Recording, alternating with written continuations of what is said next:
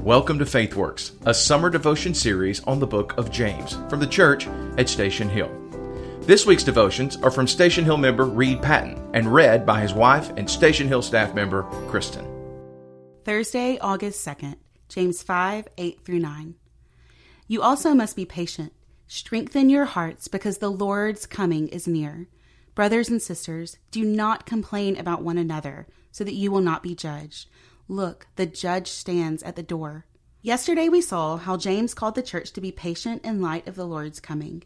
In verse 8, he repeated the call to be patient in light of their belief that the Lord would return.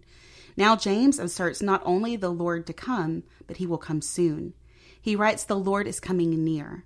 In the big story of the Bible, we are in the last days of redemptive history. Already, Jesus has come, died, risen again, and returned to the Father.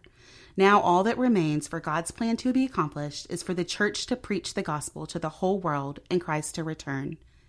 In that sense, we are in the last stages of God's plan. This is why James can say the Lord's coming is near some 2,000 years ago. James called the church to live with an enhanced sense of urgency. Focusing on the task God has placed before them would allow them to see their suffering in light of God's plan to redeem the world. Knowing that God redeems suffering allows us to walk through suffering with understanding and purpose.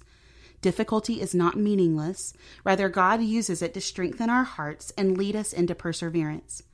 Verse 9 may seem odd against verse 8. Complaining about one another doesn't seem to have much to do with suffering. These two ideas may be more related than we realize.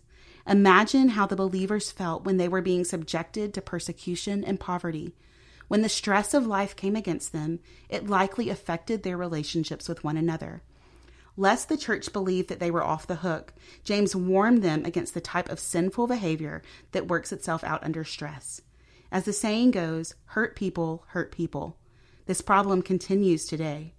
When we are oppressed, the people closest to us bear the brunt of that frustration.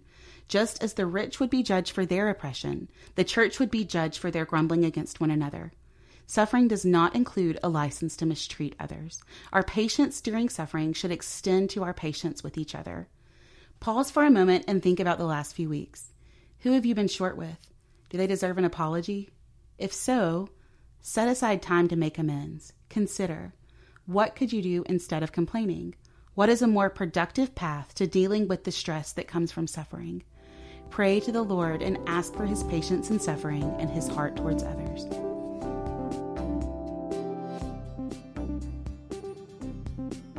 Thanks for listening to the Summer Devotion Series from the church at Station Hill.